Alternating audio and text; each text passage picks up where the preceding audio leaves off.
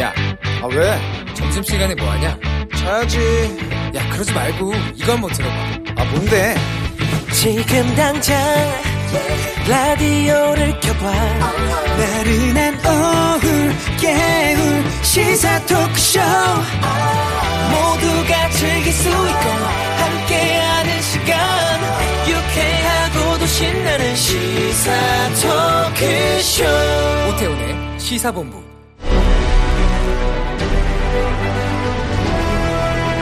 김철민의 본부 뉴스.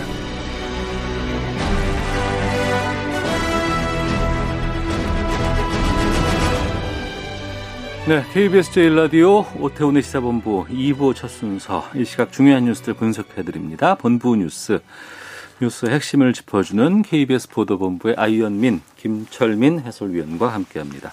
어서 오세요. 네, 안녕하세요. 김철민입니다. 예, 코로나19 상황 좀 정리해 주시죠. 예, 오늘 코로나19 신규 확진자가 113명 나왔습니다. 네. 어제보다 조금 늘었죠. 그래서 2주째 100명대 유지하고 있고 지금 나흘째 100명대 초반인데, 그 지역 감염자가 어제는 두 자릿수였는데 오늘은 105명으로 다시 세 자릿수로 늘어났습니다. 예. 그러니까 이제 8월 중순에 비해서 급격한 증가세가 꺾이긴 했는데 아직도 곳곳에서 산발적인 감염이 계속되고 있기 때문에 이 신규 확진자가 좀처럼 두 자릿수 아래로 잘 내려가지는 않는 이런 상황입니다. 네. 특히 이제 그 경로를 알 수 없는 그 깜깜이 환자라고 그러죠. 이 환자가 지금 현재 25%인데 비율이 4명 중에 1명이 지금 그 경로가 확인이 안 된다는 얘기죠. 그래서 네.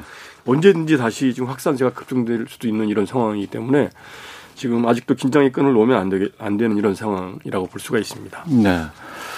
보통 추석 연휴 앞두고는 여러 가지 추석에 뭐 고향 가는 길 이런 계획 같은 것들 뭐 방송에서 예. 편성도 하고 막 이렇게 그렇죠. 하는데 이번에는 그럴 수는 없는 상황입니다. 예. 지금 정부가 추석 연휴를 특별 방역 기간으로 이미 이제 설정을 했는데 네. 오늘 중대본 회의에서 그동안 이제 추석 연휴 기간에는 고속도로 통행료가 이제 면제가 됐었거든요. 2017년부터 계속 면제를 해왔었는데 네. 올해는 이제 코로나 확산을 막기 위해서 그 9월 30일부터 10월 2일까지 사흘간 고속도로 통행료 면제 조치를 취소하고 유료로 전환하겠다. 네. 이렇게 이제 김강리 차관이 밝혔고요.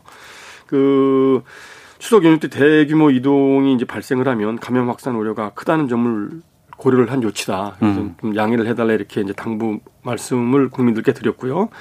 그 추석 연휴 기간 동안에 발생하는 고속도로 통행료 수입은 전액 그 방역 관련된 이제 예산으로 쓰겠다. 예산으로 집행을 하겠다 이렇게 밝혔습니다. 알겠습니다. 방역을 무력화시키고 방해한 예. 사람들에 대해서 잇따라 고발 조치 진행되고 예, 있다면서요? 뭐 이제 좀 귀담아 들으셔야 되겠는데요. 그 방역 당국의 업무를 방해하는 행위에 대해서 잇따라 계속 이제 그 엄중한 처벌이 내려지고 있는데, 제주도에서 이제 얼마 전에 그 목사 부부가 네.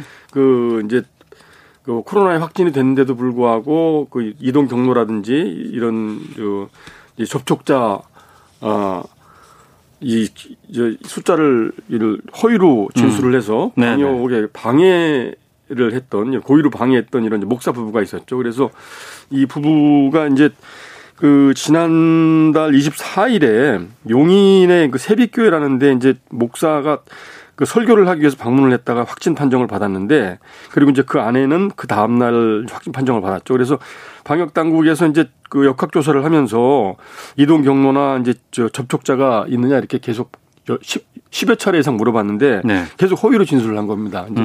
그런데 그 방역 당국이 그 휴대전화 GPS 정보를 추적을 해보니까 네. 그 산방산 온천에 방문을 한 사실이 확인이 된 거예요. 네. 그게 이제 그 확진 판정받고 나흘 뒤에 발견이 됐는데 그 사이에 그 허위 진술을 하는 바람에 그 확진자가 6명이 더 나왔거든요. 아, 추가로 6명이 더 나왔군요. 예, 그렇습니다. 그래서 이제 그 제주에 이제 코로나 확산 사태를 불러일으킨 그런 이제 시발점이 됐는데 이 부분에 대해서 이제 이 부부가 이제 최근에 이제 저 치료를 다 받고 퇴원을 했거든요. 그래서 네. 이제 서귀포 시 서부보건소가 이 목사 부부를 감염병 예방관리법 위반 혐의로 이제 고발을 했습니다. 그래서 서귀포 경찰서가 이제 조사를 할 예정이라고 하고요.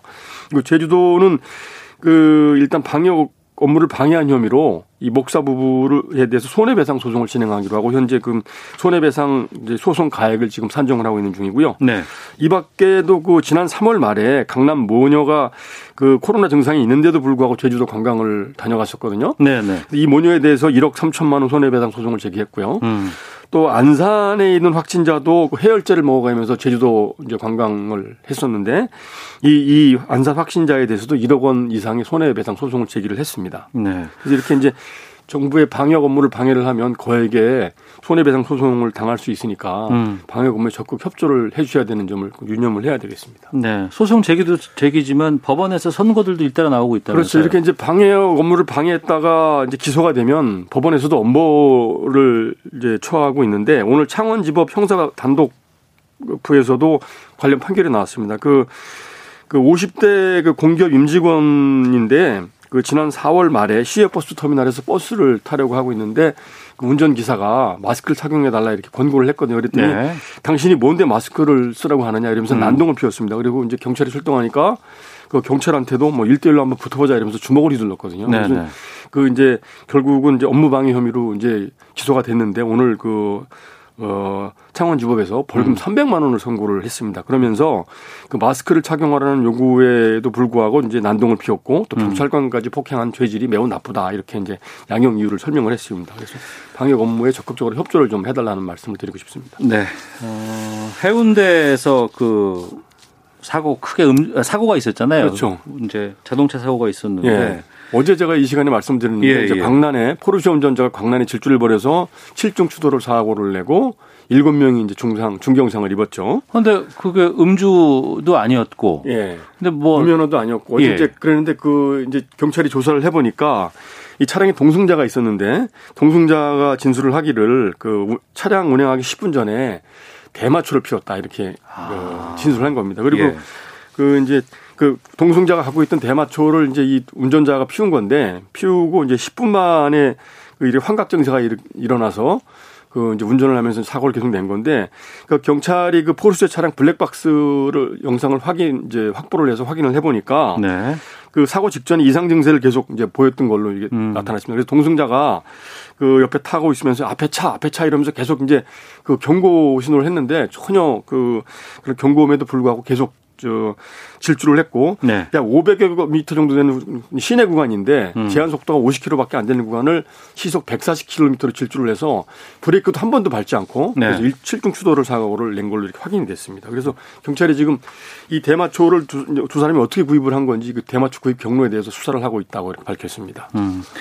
뉴스 하나만 더 겠습니다. 네. 전국의 곳곳에 빈 공장을 빌려서 폐기물 15,000톤을 벌인 일당이 검거됐네요. 예, 이게 이제 그 폐기물 불법 폐기 일당 11명이 이제 검거가 된 건데 이 수법을 보면 이제 전북 군산경찰서에서 오늘 이제 검거를 한 건데요. 네. 이 폐기물이 배출되는 이런 업체에 접근을 해서 폐기물을 싸게 처리를 해주겠다. 우리가 처리해 주겠다. 네, 그래서 이제 폐기물을 받아가지고 지방에 이제 비어있는 이제 산업단지 공장들 있잖아요. 공장이 이제 빈 공장이나 빈 창고가 많은데 여기를 임대를 해서 여기다가 쓰레기를 갖다 그냥 무단 적치한 겁니다. 그래서 이게 적치한 물량이 15,000톤이 넘고 이렇게 해서 챙긴 부당 이득이 17억 원이 넘는다고 합니다. 그래서 전국에 지금 한 대가 전북 군산, 전남 영암, 충북 진천, 경기도 화성, 경북 칠곡 이렇게 전국이 10군데가 넘고 검행 기간도 1년이 넘는다고 그래요. 그래서 이 사람들이 이제 상습적으로 이렇게 이제 폐기물을 무단 투기해 왔고 그리고 특히 지난 4월과 6월에는 이 폐기물을 무단 투기한 공장에서 큰 화재가 났었거든요.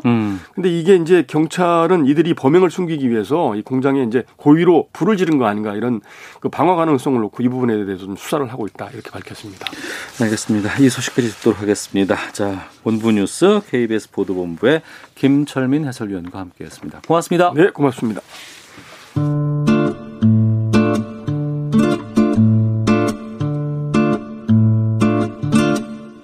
오태훈의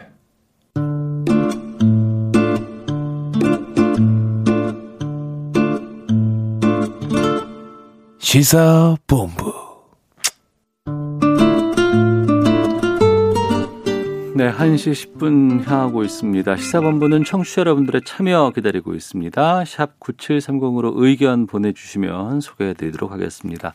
짧은 문자 50원, 긴 문자 100원. 어플리케이션 콩은 무료로 이용하실 수 있습니다. 팟캐스트와 콩, KBS 홈페이지를 통해서 시사본부 다시 들으실 수 있고 유튜브를 통해서도 생중계되고 있습니다. 일라디오 혹은 시사본부 이렇게 검색하시면 영상으로도 만나실 수 있습니다. 자, 매주 수요일에는 전문성과 현장성이 살아있는 고품격, 하이 퀄리티 범죄 수사 토크를 지향하는 시간입니다. 아는 경찰이 있는데요. 오늘 이 두 분을 전화로 연결을 좀 해야 되는데 두 전화가 다 연결이 지금 안 되고 있는 상황인가요? 네, 저희 좀 사회적 거리두기 차원에서 오늘 수요일 아는 경찰 전화로 연결해서 좀 말씀을 듣고자 했습니다만 두 분 모두 지금 전화 연결이 안 되고 있다고 합니다. 오늘 을왕리 음주운전 사고 관련해서 좀 말씀을 좀 나눠볼까 합니다. 인천에서 치킨 배달을 하던 중에 역주행하는 음주운전 차량에 치여서 숨진 50대 가장의 사연이 알려져서 안타까움 더하고 있다고 하는데 여기에 대해서 좀 말씀을 듣겠습니다. 배상훈 전 서울경찰청 범죄심리 분석관 연결되어 있다고 하는데 들리세요? 예. 안녕하세요. 예, 연결돼서 고맙습니다. 예. 김은배 팀장님은 아직 연결이 안 됐다고 하니까 연결되는 대로 바로 좀 모시도록 하고 전화로. 먼저 그 고인이 되신 분의 딸이 청원 게시판에 글을 올리면서 알려지게 됐다고 하는데 그러니까 치킨 배달을 하던 50대 가장이 음주운전 차량에 치여서 숨진 일이 일어났던 거 아니에요? 예. 뭐 사건의 전개는 9월 9일 날 인천 을왕리에 있는 이 50대 가장분이 그 밤 시간에 네. 치킨 배달을 하는 와중에 오토바이로 음주운전을 한 가해 차량이 역주행을 통해서 넘어와서 사고가 나고 결국은 이분이 돌아가시게 된 그리고 그 사연이 조금 안타까운 왜냐하면 그 치킨 배달을 해야 되는 종업원 대신 해야 되는 상황이라든가 네. 그리고 이제 가해자들의 여러 가지 그 좀 이해 못할 여기 그런 행동들 이런 것들이 연결돼 갖고 좀 공분이 일어나는 사안이 되겠습니다. 네. 자 그리고 김은배 전 서울경찰청 국제범죄수사팀장 전화 연결됐습니다. 안녕하십니까? 안녕하십니까? 예. 그 증언을 들어보니까 이 사고를 낸 가해자가 사고 당시에 조치도 제대로 취하지 않고 119가 아닌 변호사에게 먼저 전화를 했다고 하던데 사실입니까? 그 이제 목격자 증언에 따르면 그런 말도 하고요. 그러니까 조사해보니까 당시에 그 가해자가 운전을 했고 옆에 동승자가 있지 않습니까? 네. 그 동승자하고 가해자가 당시에 이제 사고가 나게 되면은 제일 우선하는 게 뭡니까? 피해자 구호를 해가지 않습니까? 예. 그리고 경찰에 신고해야 되고 119 사람이 다쳤으면 119 신고하고 또 2차 사고를 방지하기 위해서 어떤 조치를 해야 되는데 네. 그렇지 않고 오히려 아무 조치도 안 하고 그 변호사한테 통화한다는 건 자기가 면책을 어떻게든 처벌을 적게 받으려고 통화했다는 내용이 나오니까 네. 일반 시민들이나 이 국민들이 볼 때는 아니 이럴 수 있냐 사람이 지금 다쳐서 그때까지 사망한지 몰랐으니까요. 예, 사람이 다쳐서 길가에 누워있으면 당연히 그 조치를 해야 되는데 자기들이 어떤 법적 조치 때문에 변호사한테 통화를 했다? 이것 때문에 상당히 국민들의 공분이 더 큰 거죠. 이런 공분에다가 그 배달 앱에 그 치킨 배달이 늦어지니까 손님이 문제 제기를 했고 여기에 또 딸이 안타까운 답을 써서 상당히 좀 많은 분들이 좀 마음이 아프셨다는 얘기를 또 좀 들었습니다. 지금 국민청원에 57만 명 넘게 동의를 하고 있다고 하는데 이 사건에 대해서 이렇게 국민적인 공분이 크고 또 많은 분들께서 안타까워하는 이유는 뭐라고 보세요? 현실적으로 현재 우리가 지금 상황이죠. 네. 이 코로나 때문에 어려워진 자영업자들의 그리고 종업원 없이 자기가 스스로 배달해야 되는 여러 가지 상황들 거기다가 음주운전을 재범함으로 하는데도 불구하고 처벌이 제대로 받지 않는 여러 가지 사회적 상황들 네. 이것들이 복합적으로 그 피해자에 대한 안타까움이라든가 가해자에 대한 분노가 같이 상승돼 갖고 지금 국민들 공분이 일어나는 것 같습니다. 김은배 팀장님. 네. 제가 보기에도 그렇습니다. 국민적 공분이 아까 말한 대로 경찰 신고보다 아니면 119 보다 또 본인 이제 변호사쌤을 먼저 불러서 그렇다고 했는데 내용을 들어보면은 그 사망하신 분이 그 7남매 중에 막내라고 열심히 하신 분인데 그런 사신 분 열심히 사는데 그 술 먹고 음주운전은 사실은 윤창호법 때문에 상당히 강해진 건 맞는데 네. 지금 말씀하신 대로 처벌이 낮힌 건 사실이에요. 그러다 보니까 처벌도 중요하지만 그 단속도 그렇고 해서 음주운전이 계속 줄어야 되는데 지금 일제에 늘어난 것도 있고 또 사망사고 나니까 국민들이 볼 때에는 왜 술 먹고 운전하는 걸 강하게 처벌 안 내냐. 네. 이런 대한 어떤 압박감이 있는데 그런 것 때문에 더욱더 공부하는 걸로 볼 수가 있는 거죠. 네, 윤창호법 적용됩니다. 예상되는 처벌은 어느 정도일까요?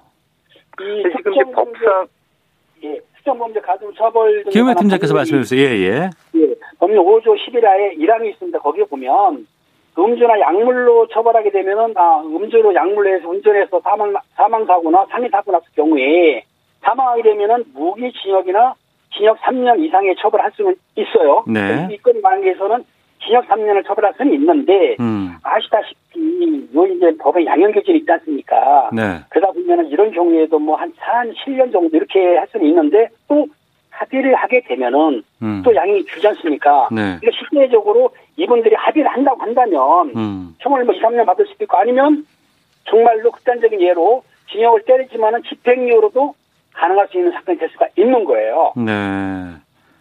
지금 상황에서는 사실 이게 보통 그 판례라든가 이 관행 여러 가지 양형 기준 관련된 부분에서 네. 그렇게 엄격한 처벌이 안 돼 왔다. 윤창호법이 시행됐음에도 불구하고 그래서 이제 법률가 분들도 걱정하시는 거는 네. 이게 많아야 뭐 아무리 많아야 뭐 8년이 넘어가지 않을 것이다. 사람을 이렇게 돌아가시게 해놓고 뻔뻔스럽게 이렇게 그 구호조치도 안 한 상태에서 지금의 어떤 사법부의 관행이라든 이런 것이 네. 너무 느린 것이 아니냐. 국민적 감정과는. 네. 그래서 좀 그런 걱정은 듭니다. 그러니까 처벌이 그렇게 높지 않을 것 같다는 그런 걱정은 분명히 듭니다. 음주운전자도 그렇고요. 그 음주운전 차에 같이 타고 있던 동승자. 이 차량 주인이라면서요. 그렇습니다. 차량 그 벤츠를 실제 차주인데 차주가 사실상 이 내용을 보게 되면 언론상 예. 보게 되면은 그 4명이서 술을 마시다가 다툼이 생기니까 그 운전하신 여성분하고 33세예요. 옆에 동승자가 47세 남성분인데 그분들이 술을 취한 거예요. 그렇다고 한다면 술 취한 상태에서 운전을 허용했다 그러면은 이게 방조범도 가능한데 네. 최근에 이제 그 언론을 보게 되면은 당시에 너가 운전을 해라고 했다는 거예요. 그 동승자가 네. 그렇다고 한다면은 이 방조범이 아니고 교사범이 될 수 있는 거거든요. 어쨌든 옆에 동승했던 사람은 당연히 술 먹은 것도 같이 먹었었고 네. 또 운전을 그분들 시켰고 또 하는 걸 시키지 않았다 하더라도 음주를 한 뒤에 운전한다는 걸 알고 있었기 때문에 네. 일단 경찰에서는 방조 혐의로 입건을 했습니다. 방조 혐의로 입건하게 되면 이제 주범의 한 2분의 1 동형을 받는데 네. 지금 얘기 나오는 걸로 봐서는 방조뿐만 아니라 오히려 적극적으로 교사까지 했다. 그러면은 좀 더 강하게 처벌을 받을 수가 있는 거죠. 예, 그 펜션에 CCTV에 다 찍혀 있다는 보도를 좀 봤거든요. 어떻습니까, 배상훈 팀장님? 예, 지금 상태에서는 아마도. 그 여성, 운전자가 운전하는, 문을 열라고 하는데, 키를 통해 열어주고, 그러니까 무선 키를 열어주고, 아마도 키를 뭐 던져갖고 받게 했다, 뭐 이런 정황들이 나온 것 같아요. 그러니까 정확히 그걸 확인해야 되겠지만, 네. 그러면 팀장님 말씀하신 것처럼, 단순 방조보다는, 그러니까 네가 저기, 뭐 운전해라는 방식의 결하라고 하면은, 더 형량이 높아질 가능성이 높지. 이것이 정황이 연결된 것만 확인이 된다고 하면은 네. 그럴 가능성이 높다고 봅니다. 네. 젊은 청년 윤창호 씨가 음주운전차에 치여서 숨졌습니다. 그래서 그 친구들이나 지인들이 이대로 보낼 수 없다라고 하면서 정말 많은 노력을 했고 그 끝에 윤창호법이 국회를 통과한 거 아니겠습니까? 그런데 이렇게 계속해서 또 음주운전에 대한 우리 사회의 경각심도 상당히 높아지고 있는데 계속해서 음주운전 사고가 나요. 지난주에도 대낮에 음주 차량이 6살 아이를 채워 숨지게 하는 사고도 있었다면서요. 그렇습니다. 저 지난 9월 6일 날 오후 3시 30분 경인데요. 네. 그 사대문구 도로에서 그 나스를 마신 그 50대 남자분이 만취한 상태에서 운전을 하다가 인도에 있는 가로등을 들이받은 거예요.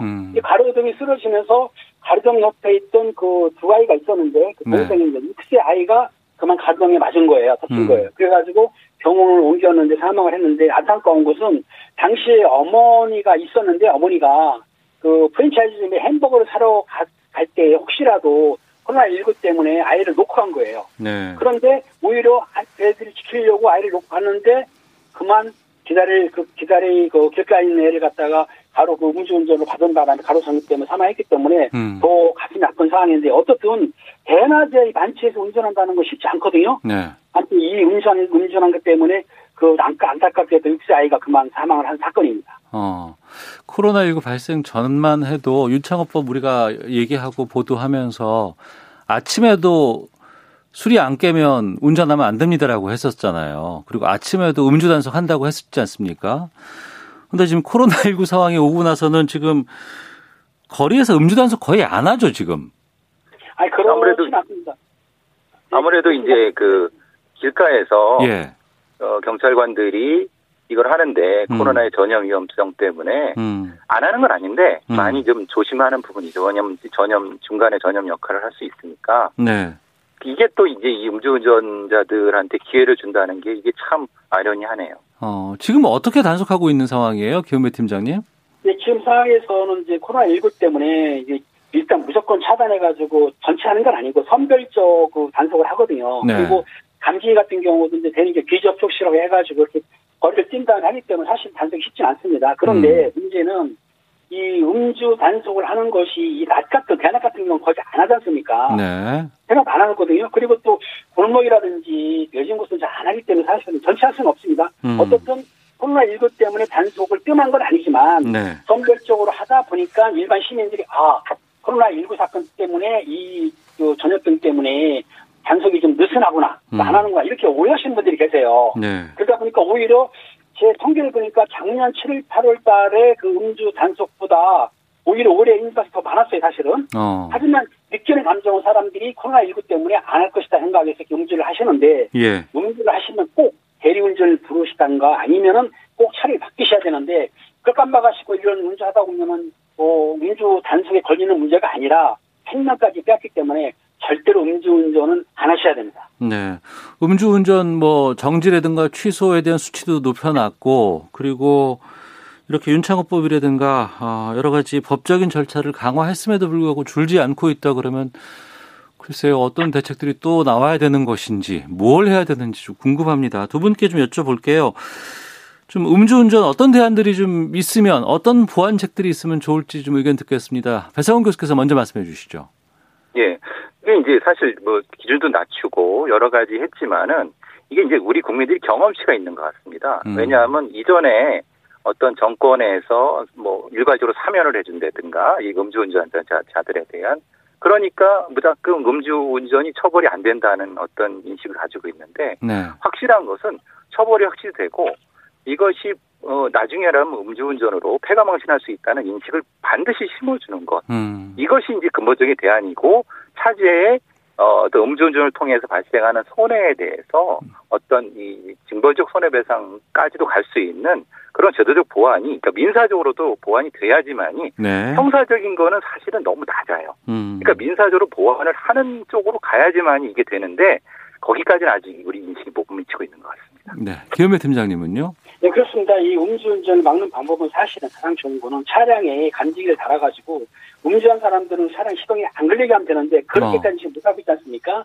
그러니까 지금 정부에서는 교육이나 홍보를 많이 하고 있어요. 네. 그렇지만 잘 먹히질 않고 그다음에 또 형사처벌은 사실은 그 법정형은 높은데 재판에 선고형은 좀 낮거든요. 그렇다고 한다면 선고형을 높이는 방법도 있고요. 또 그리고 중요한 건 민사상 손해배상을 좀 강하게 하게 되면 아무래도 조심을 해야 되지만 가장 중요한 거는 시민들 의식이 중요한 거고요. 두 번째는 경찰청이나 소아단속 단속부서에서는 좀 더 단속을 강화해가지고 음주운전하는 걸 낮추는 수밖에는 별 특별한 일이 없는 것 같은 생각이기 때문에 참 가슴 아픈데 어떻든 외국처럼 무슨 차량 색깔을 바른다든가 번호판을 이런 식으로 할 수는 좀 쉽지 않은 것 같아요. 네. 우리나라는 지금 교육 홍보도 중요하지만 아까 교수님 말씀하신 대로 처벌 기준을 정확히 하고 또 그리고 음주한 사람들한테 민사배상도 확실히 하는 거. 그러면 아무래도 음주운전을 좀 맞추지 않을까 생각이 듭니다. 알겠습니다. 아는 경찰 배상훈 전 서울경찰청 범죄심리분석관 김은배 전 서울경찰청 국제범죄수사팀장 두 분 전화로 만나서 말씀 나누고 있습니다. 다음 사건도 좀 살펴보겠습니다. 요양보호사로 함께 근무를 하면서 사이가 좋았던 부부가 있었는데 남편이 중환자실에 있던 아내의 인공호흡기를 직접 뗀 일이 벌어졌습니다. 30분 뒤에 아내는 저산소증으로 사망을 했다고 하고 좀 여러 가지 사연이 좀 있는 것 같은데 김은배 팀장께서 좀 개요를 알려주세요. 그렇습니다. 이게 이제 작년에 벌어진 일인데요. 지난해 2월 4일 날 그 충남 천안시에 있는 한 중환자실에서 56세가 아내가 이제 그 누워있고 이제 식객이 병원에 계속 누워있었는데 남편이 그 아내가 이제 그 무의식이니까는 기도에 습관된 그 인공호흡 장치가 있어요. 그거를 계획을 한 거예요. 네. 그러니까 저산소증으로 숨지게 한 혐의로 기소가 됐는데 이 건에 대해서 이제 재판에서 그 징역 5년을 선고한 살인죄로 이제 징역 5년을 선고한 사건입니다. 예. 징역 5년을 선고받은 거죠? 그렇죠. 선고한 거죠. 검찰에서는 7년을 구형을 했는데 네. 재판장에서는 이제 국민 참여 재판을 했던 걸로 알고 있는데 배심원들도 유죄라고 판단했기 때문에 징역 5년을 선고를 한 겁니다. 예. 죄가 있냐 없냐를 좀 떠나서 우리 주변에도 좀 이런 그 일이 일어날 수도 있지 않을까 생각이 들기도 하고 참 고민이 되는 부분이기도 한데 어떻습니까? 예. 분명한 거는 현실적으로 이게 많이 존재하는 거죠. 그리고 사실 여러 가지 우리가 존엄사 문제라든가 연명치료 문제 관련된 부분에서 한동안 많은 문제가 있었던 부분을 재작 2018년도에 연명치료 결정법이라는 것을 통해서 우리가 사회적으로 제도적으로 이제 일단 돼서 그 뒤에 이제 관련된 법규가 시행이 되고 있음에도 불구하고 문제는 이 가정의 사정 자체가 좀 그것과는 좀 다른 부분이 있지 않았을까라고 하는 것 때문에 논란이 되는 겁니다. 분명히 연명치료결정법으로 할 수도 있었는데 예. 이 가정은 어떤 이 가해자분은 그러니까 이 남편분은 왜 그런 결정을 했을까라는 것이 일정 정도 이 사건의 쟁점이 될 수 있을 것 같습니다. 네. 국민참여재판을 남편이 신청을 했다고 해요. 그런데 배심원 9명은 모두가 다 유죄라고 판단을 했다고 하는데 이 부분이 좀 중요한 것 같습니다. 어떤 이유 때문에 배심원 모두가 유죄라고 판단을 했을까요? 그 배심원들 입장에서는 이제 재판부도 그랬지만은 인간 생명이 있지 않습니까? 가장 존엄하지 않습니까? 네. 같이 헤아릴 수가 없다. 그래서 이제 그런 걸로 따졌는데 아마 그 배심원 제도를 요청했던 그 피의자, 네. 그분은 거기에 이름도 같아요. 아마 그 자기 아내가 평소에도 이제 아마 유황사를 했던 모양인데, 평소에도 자기가 그럴 경우 당했을 경우에는 연명치료를 안 받겠다고 해서 했다는 거예요, 본인이. 네네. 그리고 이 병원비가 만만치 않은 것 같아요. 하루에 20만 원, 30만 원 정도 병원비가 들기 때문에 경제적 부담만 했고, 본인도 아마 유황사였는데, 자기가 보기에 그렇게 연명치료 받는 사람들이 뭐 심리적으로, 또 경제적으로, 정신적으로 고통을 받는 걸 봐서는 우리 아내도 그럴 필요가 없겠다라고 해서 했다고 했지만 네. 실제적으로 배심원단이 볼 때는 사람 생명 존엄한데 이거를 남이 어떻게 뗄 수 있느냐 이렇게 했기 때문에 아마 유죄로 판단한 것 같아요.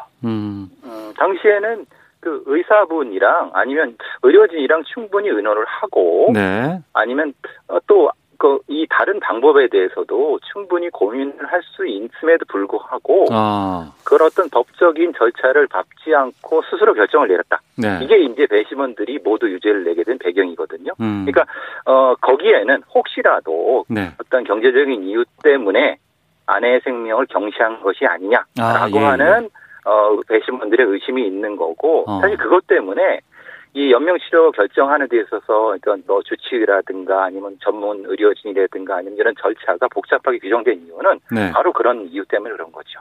그러면 지금 우리나라에서 합법적으로 연명치료를 중단할 수 있는 방법이 있어요? 예, 그 절차가 분명히 존재합니다.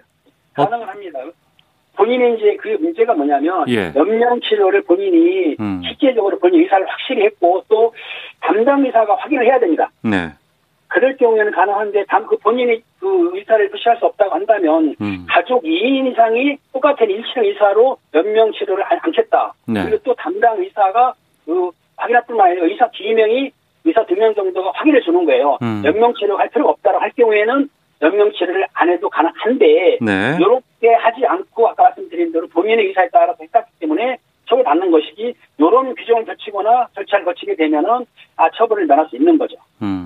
만약에 의료진이랑 가족이 네. 의견이 상충할 경우, 이게 사실은 이 연명치료법의 조금 한계라든가 보완할 점 부분이거든요. 예. 만약의 경우 의료진은, 수단이 좀 더 있다, 해보자라고 네네. 했는데, 가족은 조금, 예, 이것이 그렇지 않다라고 판단했을 경우, 우선순위를 어떻게 둬야 되느냐.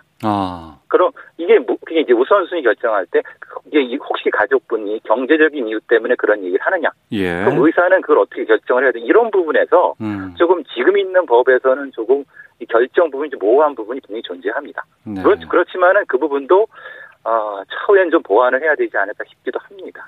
알겠습니다.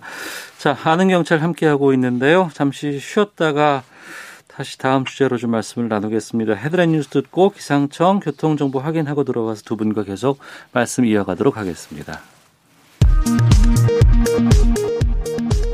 정세균 국무총리는 개천절 집회를 추진하고 있는 일부 보수단체를 향해 집회가 강행된다면 정부는 국민의 생명과 안전을 지키기 위해 법과 원칙에 따라 단호히 대응할 것이라면서 지금이라도 집회 계획을 철회해주기 바란다고 밝혔습니다.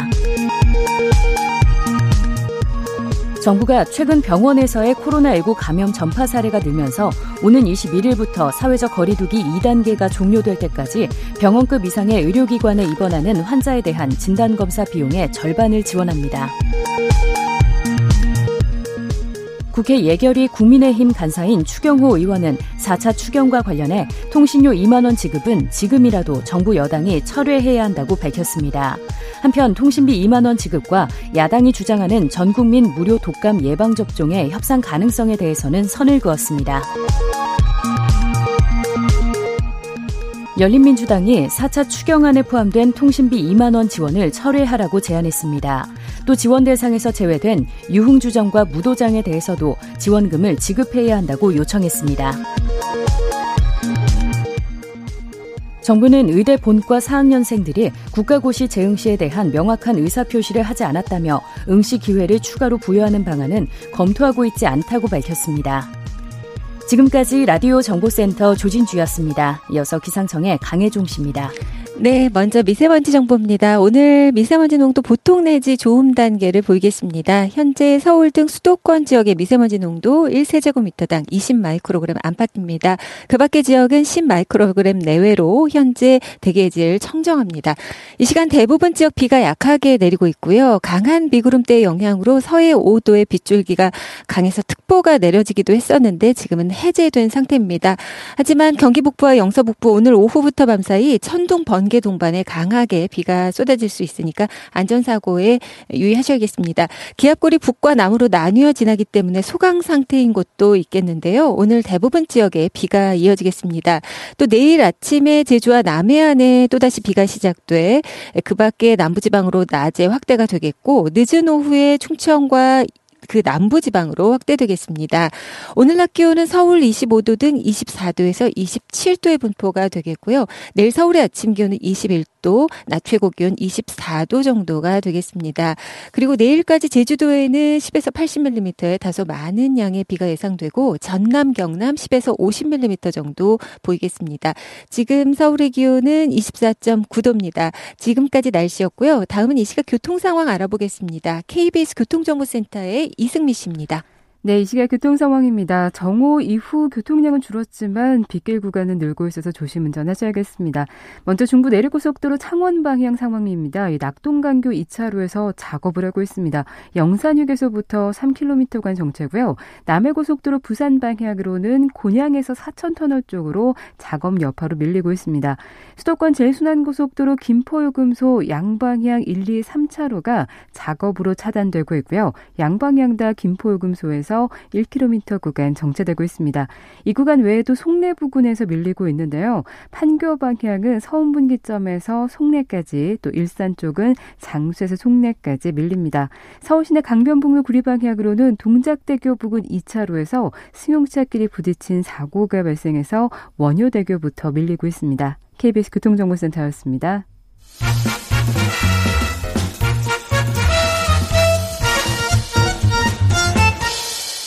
오태훈의 시사본부. 네, 아는 경찰 돌아왔습니다. 배상훈 전 서울경찰청 범죄심리 분석관 들리세요? 예, 잘 들리고 있습니다. 예, 김은배 전 서울경찰청 국제범죄수사팀장 함께하고 계시죠? 네, 잘 들립니다. 네, 네. 지난주에도 말씀을 나눴습니다만 그 조두순 90일 석 달 뒤면 사회로 나오게 됩니다. 지금 조두순과 관련해서 출소 막아달라는 청원도 계속 나오고 있고 여러 가지 뭐 조두순 관련 법 이런 것들도 만들어졌다고는 하는데 지금 조두순 안 나올 수 아까 그 계속 붙잡아둘 수는 없는 거죠. 그렇습니다. 현재 법률로 해서는 소급이 안 되기 때문에 네. 조두순이가 12월 13일 날 출소하는 걸 알고 있는데 본인이 출소를 해서 안산으로 간다고 지금 말하고 있어요. 네. 그러다 보니까 안산 시민들은 지금 굉장히 뭐 난리가 난 겁니다. 어떻든 조두순이가 출소했다고 하더라도 우리나라 법상에 더 이상 교도소에 더 붙잡을 방법은 없는 거죠. 그러니까 네. 나와서 다른 방법을 이제 취하기 위해서 법무부라든지 검찰에 이런 데에서 다른 방법을 강구하고 있는 겁니다. 네. 이제 현실적으로 이게 형량을 다 마친 사람한테는 예, 그 사람만을 위한 법은 일반 형법의 원리로서는 존재할 수가 없습니다. 아, 그게 사실은 조두순법의 한계죠. 왜냐하면 조두순법을 제정했다 하더라도 조두순은 이미 12월 13일이면은 자신의 형을 다 마친 사람이 되기 때문에 네. 그런 사정이 있는 거죠. 앞서 김은배 팀장께서 다른 방법을 찾지 않으면 뭐 방법이 없다라고 말씀하셨는데 법무부가 조두순 출소하면 1:1 감독을 붙이겠다 이런 대책을 밝히기는 했다고는 하는데 이 방안이 어떻게 처리가 되는 건지 이게 가능한 건지 어떻게 보세요 두 분께서는? 어느 분께서 말씀하시겠습니까? 예, 김은배 팀장님. 가능합니다. 왜냐하면은 지금 전자발찌를 청약하고 있지 않습니까? 네.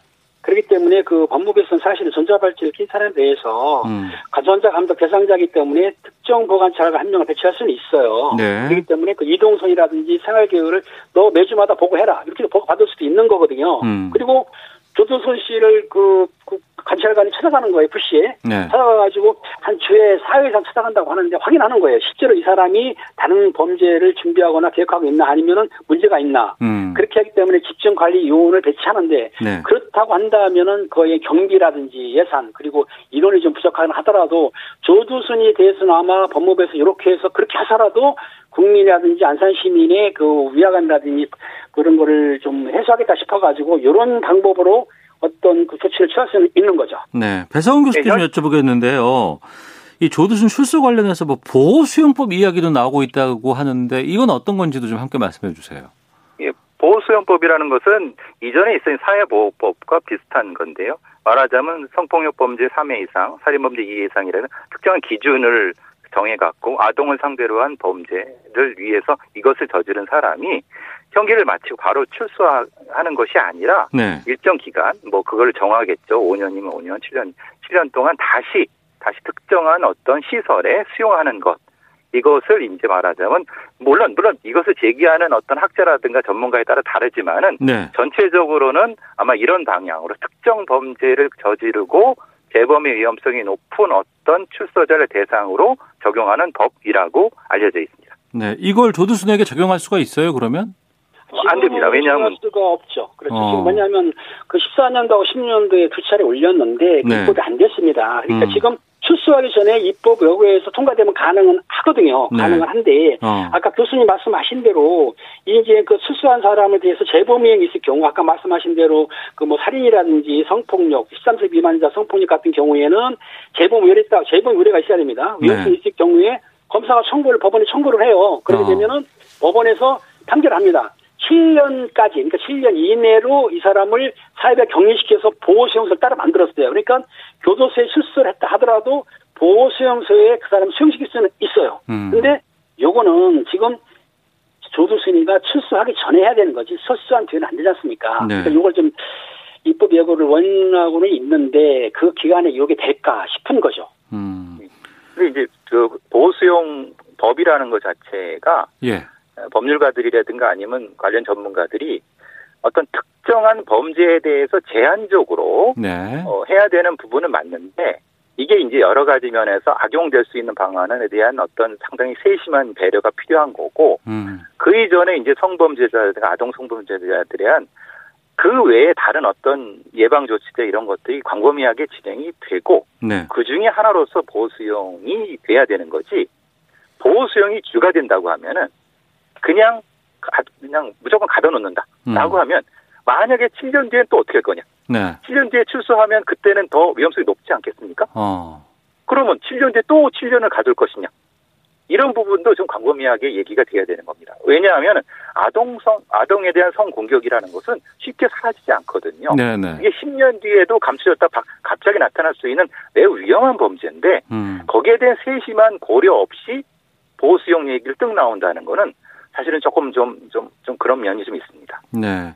지금 그 조두순의 상태가 좀 중요할 것 같은데, 뭐 4월 달에 심리치료한 결과는 성적 일탈성이 여전히 크다고 이렇게 알려져 있는데, 이게 몇 개월 사이 바뀌거나 뭐 치료로 완전히 나아지거나 뭐 이런 상황은 아니겠죠? 절대 바뀌지 않습니다. 좀 우려스러운 거는 예. 특히 아동 성에 대한 공격성이라는 것은 몇 달 새에 바뀐다는 건 그건 거의 절대 없는 거고요. 예.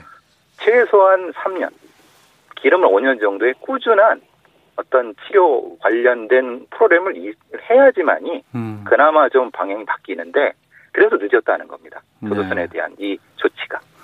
현재로서는 뭐 취할 수 있는 조치는 없는 것 같고 대책들 강구한다고는 하고 1:1로 뭐 여러 가지 감독 붙인다고는 하는데 글쎄요. 출소 전에 다시 한번 좀 다뤄보는 시간 갖도록 하겠습니다. 아는 경찰 오늘 전화로 함께했는데요. 배상훈 전 서울경찰청 범죄심리분석관, 김은배 전 서울경찰청 국제범죄수사팀장과 함께했습니다. 두 분 오늘 말씀 고맙습니다.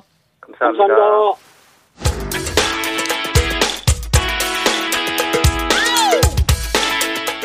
오태훈의 시사본부는 여러분의 소중한 의견을 기다립니다. 짧은 문자 50원, 긴 문자 100원의 정보 이용료가 되는 샵 9730, 우물정 9730번으로 문자 보내주십시오. KBS 라디오 앱 콩은 무료입니다. KBS 라디오 오태훈의 시사본부. 지금 여러분은 대한민국 라디오 유일의 점심 시사 프로그램을 듣고 계십니다.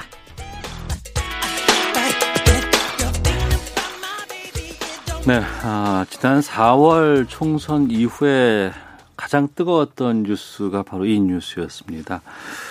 더불어민주당 윤미향 의원과 정의기업 연대 관련돼서 여러 가지 의혹이 제기가 됐었고 기자회견들이 잇따랐습니다. 검찰이 수사에 착수를 했고 그 수사 결과가 나왔습니다. 이번에. 그동안 언론에서 제기했던 부분들 가운데 기소된 것은 무엇인지 아니면 또 불기소된 것들도 있다고 하고 또 검찰은 어떤 쪽에 죄가 된다고 봤는지 하나씩 좀 짚어보도록 하겠습니다. 김성환의 뉴스 소다, KBS 제1라디오 저녁에 시사야의 진행자죠. 시사평론가 김성환 씨와 함께합니다. 어서 오세요. 네, 안녕하세요. 예. 이용수 할머니가 문제 제기를 한 기자회견을 했습니다. 네, 맞습니다. 이게 그 이후에 넉 달 만에 검찰이 수사 결과를 발표를 한 건데요. 예. 아마 기억하실 거예요. 지난 5월 7일이었습니다. 대구의 한 찻집에서 이용수 할머니가 기자회견을, 이제 1차 기자회견이라고 보통 얘기하는데요. 네. 기자회견을 연 게 이제 시발점이 됐습니다. 당시 할머니가 윤미향 씨는 국회의원을 하면 안 된다. 수요 집회에서 모은 성금을 할머니들한테 쓴 적이 없다. 뭐 이런 이제 의혹 제기, 뭐 일종의 폭로이기도 하고요. 네. 그런 문제 제기를 했고 바로 다음 날 정의기억연대가 그동안 이용수 할머니에게 1억 원을 전달했다. 그리고 영수증까지 사실은 공개를 했었거든요. 기억납니다. 예. 그리고 정기적으로 회계 감사를 받고 공시하고 있다. 예, 할머니 주장에 해명을 하는 이런 입장을 내놓기도 했고 윤미향 당선인도 SNS를 통해서 할머니의 기억이 달라졌다. 92년부터 할머니들에게 지원금을 준 영수증을 보관하고 있다. 이렇게 반박을 하기도 했습니다. 네. 근데 이때부터 이제 언론 보도가 시작이 되는데요. 처음에는 정의연이 거둔 기부금 중에 할머니들한테 도대체 얼마를 전달했느냐 이게 초점이었었고 네. 그다음에는 회계 부실 의혹 문제. 그렇습니다. 예. 이렇게 이제 보도가 흘러가게 되는데요. 9일부터 약간씩 보도가 달라져요. 5월 9일부터? 네. 그러니까 이번 사안의 방향에 결정적인 영향을 미치는 보도가 나오는데요. 네. 한 보수신문이 일제 피해자 단체들의 주장이라면서 전한 기사에 이런 내용이 등장합니다. 윤 씨가 뼛속까지 반미 반일운동의 선봉장으로 딸을 미국에 유학 보냈다. 네. 남편 김모 씨도 과거 간첩 사건에 연루된 전력이 있다. 예. 남편이 운영하는 매체에 정대협의 배너 광고와 다수의 홍보성 기사가 게시됐다. 예. 이게 뭔가 이후에 의혹과 다 연결되는 고리가 되는 거거든요. 그러니까 이후에 윤미향 당선인과 관련된 의혹이 단순히 정의원과 관련한 회계 문제가 아니라 네. 이념 논쟁, 또 윤 당선인과 그 가족의 사적 유혹 문제로까지 확산되게 됩니다. 그때는 당선이신 분이었으니까. 그렇죠. 예. 예. 그러니까 곧바로 정치권이 본격적으로 논쟁을 막 하기 시작하고요. 아. 이게 전선이 막 넓어지면서 시민단체 전체의 부도덕함. 네, 네. 그리고 이제 당시에 이제 시민당 소속이었기 때문에 그리고 윤 당선인의 당선인 자격 자체가 문제가 있다. 이런 식으로 논쟁이 번지게 되고요. 결국 지난 5월 14일부터 8월 26일까지 시민단체들이 잇따라 윤 의원을 고발하고 4개월 만인 지난 14일 검찰이 윤 의원을 결국 불구속 기소하는 수사 결과를 발표하게 됩니다. 네. 그러니까 조사하고 나서 이제 기소까지 된 상황이에요. 네. 검찰은 어떤 부분이 문제가 있고 죄목이 된다고 판단한 겁니까? 6개 혐의를 적용을 했는데요. 예. 보조금관리법 위반, 지방재정법 위반, 사기, 기부금품법 위반, 업무상 횡령, 준사기, 업무상 배임, 공중위생관리법 위반. 이게 이제 각각의 혐의 내용하고 연결이 되는 그런 네. 이제 죄목인데요. 보도를 통해서 대략 내용은 다 아실 거예요. 간략하게 말씀드리면 정대협이 운영하는 전쟁과 여성 인권 박물관이 법률상 박물관 등록 요건을 갖추려면 학예사가 근무를 해야 하는데 네. 근무하는 것처럼 허위로 서류를 꾸며서 3억 6천만 원 상당의 국고 보조금을 받았다. 이게 이제 국고 보조금 관리법 위반, 지방재정법 위반 이런 네. 부분하고 연결이 되는 거예요. 네. 그리고 관할관청에 등록하지 않은 윤희영 개인 계좌로 모금을 한 뒤에 약 1억 원을 횡령의 개인 용도로 사용했다. 이게 이제 횡령 혐의하고 연결이 되고요. 네. 치매를 앓고 있는 위안부 할머니가 받은 각종 상금 1억 원 가운데 7,900만 원을 기부받거나 증여하도록 했다. 네. 그러니까 할머니가 그런 판단을 내릴 수가 없는 상황이었는데 그 돈을 결국은 할머니로부터 기부받은 것처럼 처리를 했다. 이게 준사기. 사기를 친 거죠, 일종의. 네. 안성쉼터를 시세보다 비싼 가격인 7억 5천만 원에 구입해서 정대협에 손해를 끼쳤고 이게 이제 배임 혐의고요. 네. 쉼터를 다른 단체에 50여 차례 빌려주면서 숙박비 명목으로 총 900여만 원을 받았다. 이게 공중위생관리법 위반입니다. 네, 네. 숙박업소로 등록 안 해놓고 숙박비를 받았다는 거예요. 숙박업소가 아닌 것이죠, 이게. 그러니까 위안부 쉼터, 할머니 쉼터로 했던 것이었던 것이고. 네, 할머니 쉼터였는데 할머니들이 자주 사용하지는 않으니까 단체 일종의 이제 뭐 위안부가 관련되어 있는 교육이라고 하는 명목으로 단체들이나 이런 데 빌려줬는데 일정하게 이제 빌려주고 난 다음에 관리비 명목으로 돈을 좀 받았다. 그러면 숙박업 등록을 해야지 왜 안 했느냐? 예, 일종의 이제 펜션 같은 역할을 했는데 왜 그렇습니다. 등록 안 했느냐? 이제 이런 얘기입니다. 검찰은 이쪽에 지금 죄가 있다고 하고 기소를 한 것인데, 그럼 앞서서 말씀하셨던 딸을 그 미국에 유학 보냈을 때 문제라든가 남편이 뭐 광고라든가 홍보성 기사를 어떤 그 정대협을 통해서 실었다거나 이런 부분들 뭐 그리고 이제 회계 부정 이런 것들은 어떻게 됐어요? 그러니까 지금 그 동안에 윤미향 당선인 윤미향 의원과 관련되는 의혹에서 가장 핵심이라고 하는 게 회계 부정 문제 이런 게 있기는 하지만 근데 더 중요한 거는 윤미향과 그의 가족들이 모금을 한 돈을 개인적으로 빼돌렸다. 이 의혹이 더해지면서 이번 사안이 폭발력을 가졌던 거거든요. 집도 다 현금으로 샀고 여러 채 샀다고 막 그랬었잖아요. 그렇죠. 집도 여러 채 산 게 그 돈이 도대체 어디서 난 거냐. 시민단체 활동을 했는데 활동비를 받은 게 얼마 되지도 않는데 남편이 뭐 신문사라고 지역신문을 운영하고는 있지만 거기에서 버는 돈도 얼마 많지 않을 텐데 돈 어디서 났느냐 이렇게 묻기 시작했던 거예요. 네네. 그러면서 이번 사안이 이제 커졌던 건데 그 핵심에 있었던 게 윤희원 딸 유학 비용 문제였습니다. 네. 그러니까 3억 원이 필요했는데 윤희원 남편이 형사보상금과 윤희원 부부의 자금 등으로 대부분 충당이 됐다. 이게 검찰이 판단입니다. 네. 그러니까 혐의가 없다는 거예요. 그리고 정의원 자금으로 아파트를 샀다고 하는 의혹도 자금 출처가 확인이 됐다. 정의원 자금이 아파트 구매에 쓰였다고 볼 증거를 찾지 못했다. 이게 검찰이 밝힌 내용입니다. 윤 의원의 부친을 형식상 안성쉼터 관리자로 등록해서 7,500만 원의 임금을 챙겨가도록 했다. 아, 예. 이것도 있었습니다. 실제로 그 휴대폰 위치 추적이나 이런 것들 다 해보고 계좌 추적도 당연히 다 하는 거죠. 네. 해보니까 쉼터 관리자로 일한 것이 맞다. 윤 의원 남편이 운영하는 신문사에 일감 몰아주기 한 거 아니냐. 예. 그러니까 일종의 정의원과 정대협의 홍보를 대행한다고 하는 거 명목으로. 근데 당시 입찰 과정에 여러 업체에서 견적서를 다 받았고 그 윤현 남편의 신문사가 가장 저렴한 금액을 제시한 것으로 확인됐다. 그러니까 윤현의 개인 비리와 관련되어 있는 부분은 아까 이제 횡령 1억 원 이것도 말씀드리겠지만 그 외에 지금 제기됐던 상당 부분의 의혹들이 혐의가 없는 것으로 드러났다 이런 얘기입니다. 그 상당 부분들의 의혹은 물론 언론을 통해서 제기가 됐고 또 정치권에서도 제기를 했습니다. 그런데 네. 이게 그러면은 지금 상황으로 본다고 검찰 수사 결과로만 본다 그러면 그 주된 의혹 제기들은 다 글쎄요 좀 무분별한 이렇게 그러니까, 봐야 되나요? 물론 윤미향 의원이 혐의가 없다고 말씀드리는 건 아니고요. 지금 뭐 앞서 제가 혐의 내용을 자세하게 네, 하나하나씩 설명드렸잖아요. 예, 예. 그런 부분에 대해서는 앞으로 재판에서 다쳐야 할 부분이지만 혐의 없다고 판단한 문제가 결국 국민들의 공분을 일으켰던 것이거든요. 예, 예. 그럼 그 혐의가 없다고 지금 판단한 부분들을 무슨 근거를 가지고 의혹 제기를 했느냐. 한국 정치권과 언론의 고질적인 병폐 중 하나다. 이런 지적을 안 할 수가 없습니다. 그러니까 정치적 이해득실에 따라서 충분히 확인할 수 있는 의혹도 그럴싸하게 포장해서 무분별하게 의혹을 제기하고. 왜냐하면 국회의원들은 각종 자료를 받을 수 있잖아요. 네. 충분히 판단 가능한데 그냥 등기부 등본에 언제 집을 샀다고 하는 시점만 가지고 막 의혹 제기를 한단 말이에요. 그런 이제 문제들이 있고요. 언론은 정치인들이 넘겨주는 자료를 그냥 받아쓰기 하는 데 익숙해져 있다.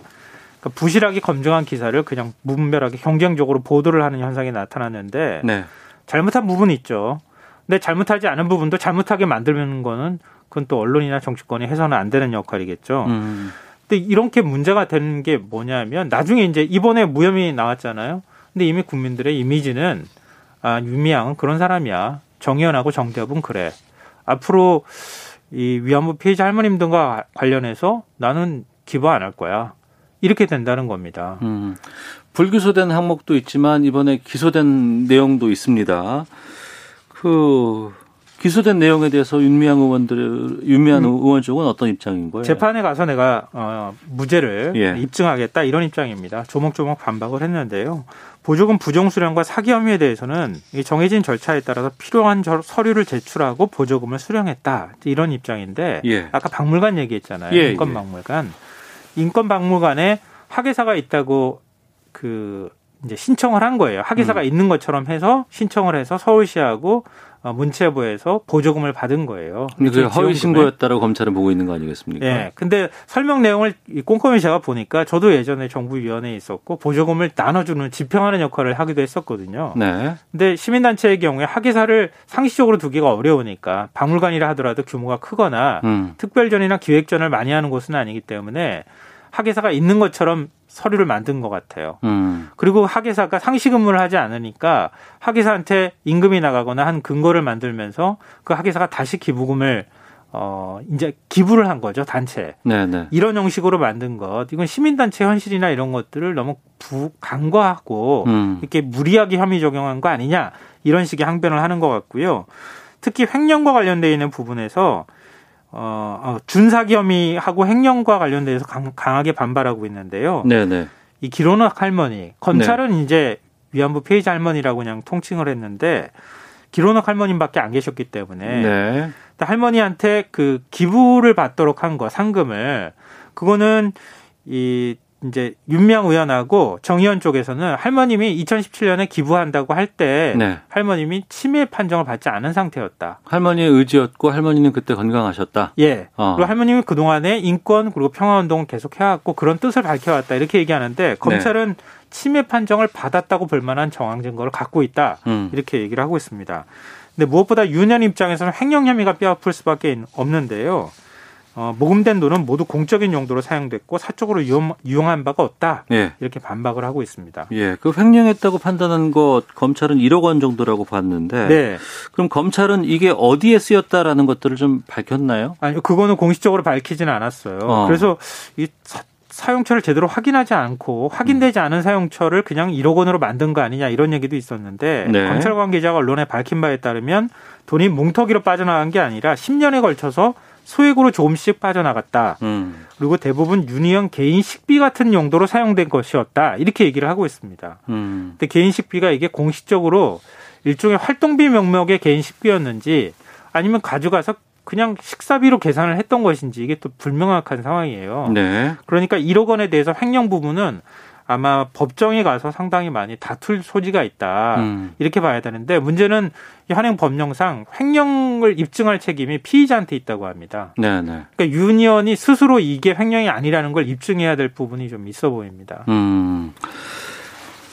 지금 그 민주당 당원을 보면은 그 현역 의원이 뭐 부정부패라든가 여러 가지 내용들과 관련해서 기소가 된다 그러면은 당직 정지한다고는. 네, 당헌 80조에 그렇게 규정이 되어 있는데요. 예. 부정부패 관련 혐의로 기소된 당직자의 직무를 당 사무총장이 정지하고 예. 윤리심판원에 조사를 요청할 수 있도록 돼 있거든요. 당에서 내리는 조치가 있을 것이고 또 윤 의원 스스로도 당직을 자기가 안 맡겠다고 다 네, 물러났다면서요. 예, 그렇게 본인 스스로도 당에 부담 주지 않겠다 이렇게 얘기를 했는데요. 네. 뭐 이런 당 차원의 정치적 판단과 별개로 선출직 공무원은 일반 형사사건에서 금고 이상의 형을 받으면 당선이 무효가 되거든요. 예, 예. 윤 의원이 만약에 유죄 판결이 어느 구석에서라도 받게 되면 금고 이상 형이 나올 가능성이 있기 때문에 네.